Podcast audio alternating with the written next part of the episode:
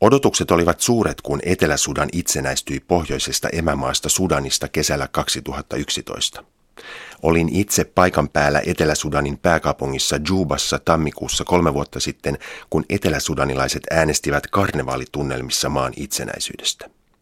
Kansanäänestyksen lopullisen tuloksen mukaan 99 prosenttia äänestäjistä kannatti itsenäisyyttä.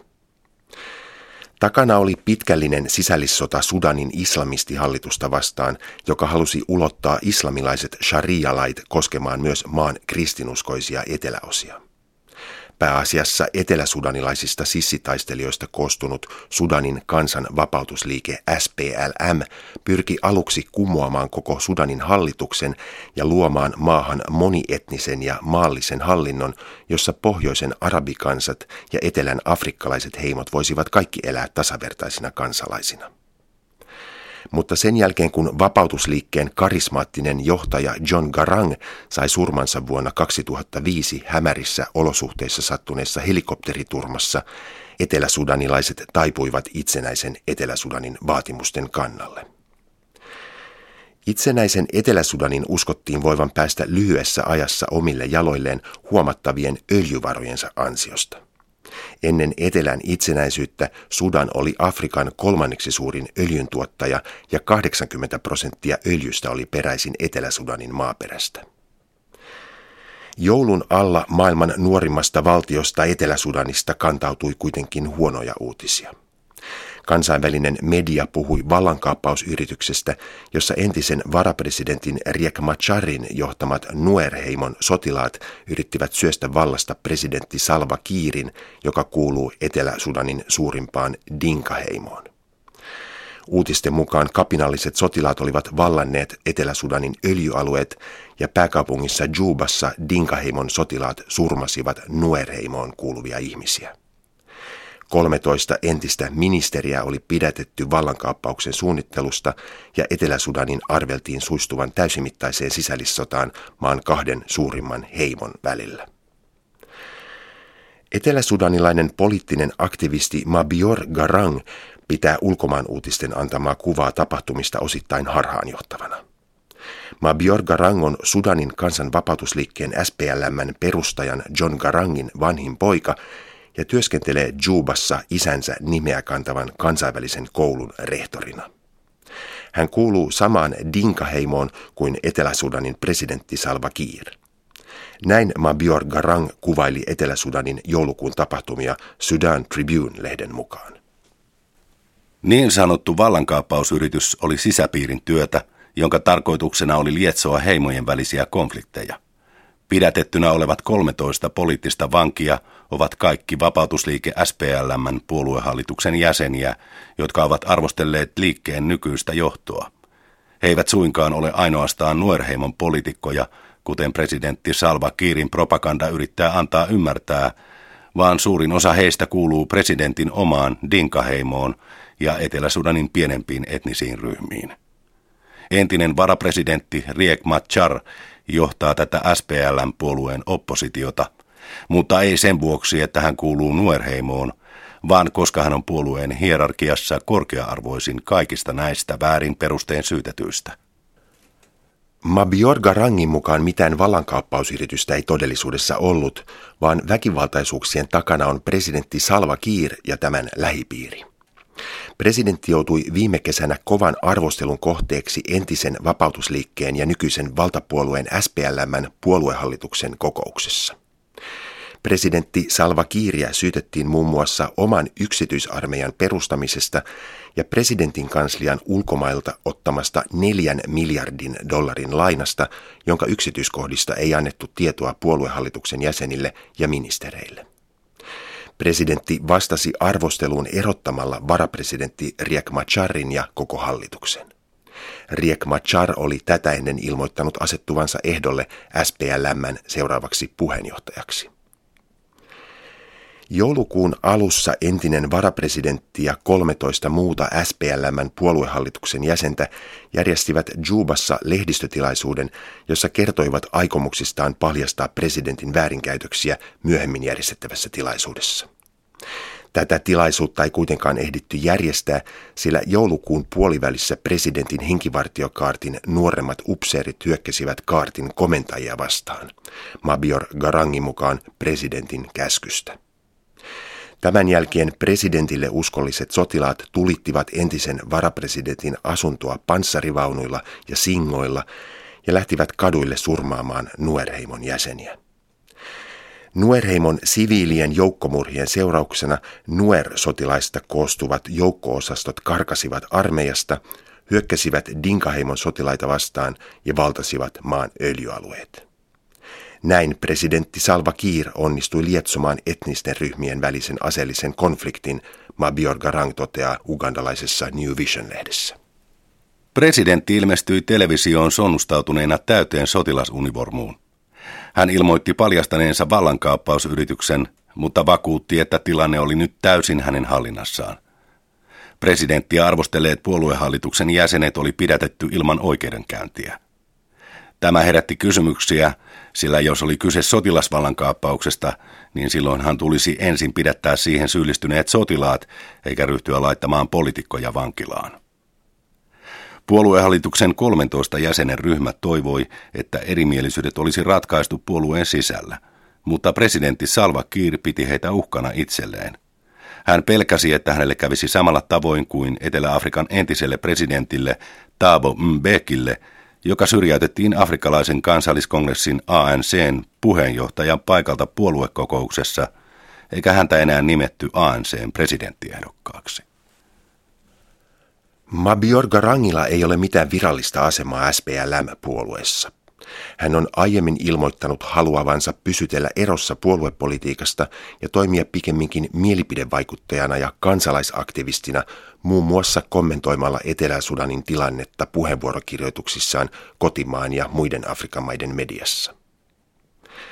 Loppiaisen alla naapurimaan Etiopian pääkaupungissa Addis Abebassa käynnistyneissä sovintoneuvotteluissa Mabior Garang oli kuitenkin yllättäen mukana erotetun varapresidentin Riek Macharin delegaation jäsenenä.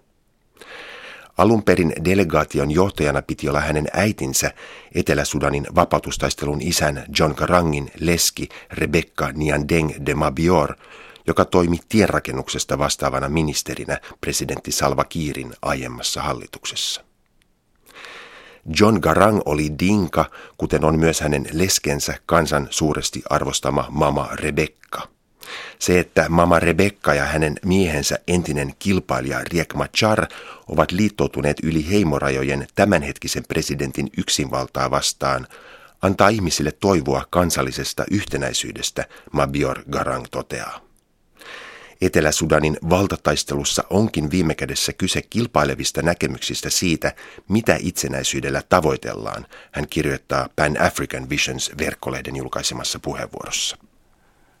Jotta voisi kunnolla ymmärtää visiota uudesta Sudanista, on tarkasteltava Afrikan vapautusliikkeiden syntyhistoriaa, pyrkimystä uuteen yhteiskuntaan.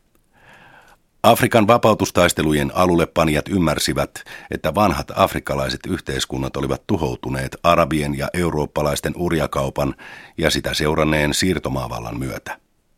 Nopeasti teollistuvassa maailmassa olisikin pyrittävä uudenlaiseen yhteiskuntaan, joka palvelisi Afrikan kansojen enemmistön etuja. Uusi yhteiskunta hyödyntäisi perinteisten afrikkalaisten yhteisöjen parhaita ominaisuuksia ja ottaisi käyttöön myös parhaat puolet siirtomaakauden yhteiskunnista. Tuloksena olisi uusi moderni afrikkalainen yhteiskunta, joka palvelisi parhaalla mahdollisella tavalla niin kyläläisiä kuin kaupunkien asukkaita ja antaisi heille kaikille mahdollisuuden lunastaa oikeutetun paikkansa maailmassa. Siirtomaavallat onnistuivat Mabior Garangin mukaan varsin tehokkaasti manipuloimaan Afrikan maiden vapautusliikkeitä sillä seurauksella, että siirtomaiden itsenäistymistään useimmissa maissa seurannut uuskolonialismiksi kutsuttu aikakausi. Uuskolonialismilla tarkoitetaan sitä, että maat ovat näennäisesti itsenäisiä, mutta niiden johtajina on vain yhteiskunnan kapean eliitin edustajia ja talousjärjestelmät on valjastettu ajamaan länsimaiden etuja ennen muuta tuottamaan halpoja raaka-aineita länsimaiden markkinoille. Mabior Garang toteaa, että siirtomaavallan vastaisessa taistelussa voidaan erottaa toisistaan kaksi linjaa sen mukaan, onko ollut kyse itsenäisyysliikkeestä vai vapautusliikkeestä. Siinä missä itsenäisyysliikkeen kannattajat ovat olleet ensisijassa kiinnostuneita itsenäisyyden saavuttamisesta, vapautusliikkeiden edustajat pyrkivät laajempiin yhteiskunnallisiin uudistuksiin. Ennen itsenäistymistä näillä molemmilla ryhmittymillä oli yhteinen vihollinen, joten ne työskentelivät yhdessä. Mutta itsenäisyyden saavuttamisen jälkeen ryhmittymien intressit erkanivat toisistaan. Ne, jotka tavoittelivat ennen muuta itsenäisyyttä vieraan vallan ikeestä, pyrkivät tämän jälkeen säilyttämään järjestelmän mahdollisimman ennallaan säilyttääkseen etuoikeutetun asemansa. Vapautusliikkeen kannattajille poliittisen itsenäisyyden saavuttaminen oli sen sijaan vasta välietappi, joka ei vielä muuttanut liikkeen lopullisia päämääriä, eli pyrkimystä sosiaaliseen muutokseen, kansan suuruuden palauttamiseen ja yhteiskunnan modernisoimiseen. Mabior Garang toteaa, että Sudanin kansan vapautusliike SPLM korosti vapautustaistelun aikana aina sitä, että kamppailun tavoitteena ei ollut pelkästään valta tai itsenäinen Etelä-Sudan, vaan pyrkimys oikeudenmukaiseen yhteiskuntaan. Vapautustaistelun alkuvuosien ensimmäisten sotilaallisten menestysten jälkeen liike alkoi kiinnostaa myös eteläsudanilaista eliittiä, joka oli käynyt koulua ulkomailla ja tottunut erilaisiin etuoikeuksiin. Oma ryhmänsä olivat maanpaossa asuvien eteläsudanilaisten perustamien heimoneuvostojen edustajat. Heimoneuvostojen ensisijainen tehtävä oli huolehtia siitä, että ulkomailla kaukana kotikylistään kasvavat lapset ja nuoret oppisivat ja ylläpitäisivät myös oman heimon perinteitä, tapoja ja kieltä. Mabior Garangin mukaan monet ulkomailla asuneet eteläsudanilaiset tekivät tärkeää diplomaattista työtä vapautusliikkeen hyväksi, mutta etenkin heimoneuvostojen edustajat onnistuivat usein lietsomaan riitoja eri etnisten ryhmien välillä. New Sudan Vision-lehdessä julkaistussa artikkelissa Mabior Garang valittelee nyt sitä, että valtapuolue SPLMn puoluetoimiston ovat vallanneet juuri nämä ulkomailla asuneet elitistiset heimoneuvostojen jäsenet. Kaikkein vaikutusvaltaisimmat henkilöt puolueen nykyhallinnossa viettivät vapautustaistelun vuosikymmenet Kenian pääkaupungissa Nairobissa. Heitä kutsutaankin yleisesti Wimpimiehiksi, Nairobissa suositun Wimpin hampurilaisketjun mukaan. Nämä ovat ihmisiä, jotka on amputoitu kotikylistään ja kasvatettu länsimaisen maailman ajatusmallien mukaan. He tekevät nyt huonosti harkittuja päätöksiä Jubasta käsin, tietoisena siitä, että he eivät itse joudu kärsimään näiden päätösten seurauksista. Mabior Garangin mielestä tärkeintä olisi nyt saada aseellinen konflikti rauhoittumaan ja kaikki poliittiset osapuolet ja kansalaisyhteiskunnan edustajat mukaan kansalliseen dialogiin laatimaan maalle uutta perustuslakia. Olemassa oleva perustuslaki antaa Mabior Garangin mukaan presidentille ja tämän puoluetoimistolle liikaa valtaa ja tekee parlamentista pelkän kumileimasimen. Perustuslaki on hänen mukaansa myös lainvastainen, sillä se oli tarkoitettu vain itsenäistymistä edeltävälle siirtymäkaudelle. Jos vielä vapautusliike SPLMn puoluetoimiston ovat vallanneet korruptoituneet politrukit, jotka eivät piittaa liikkeen tavoitteista ja ohjelmasta – maailman nuorimman valtion tulevaisuus ei näytä valoisalta. Missään päin Afrikkaa vapautusliike ei ole yhtä nopeasti ja päättäväisesti luopunut ohjelmastaan ja koko perustastaan.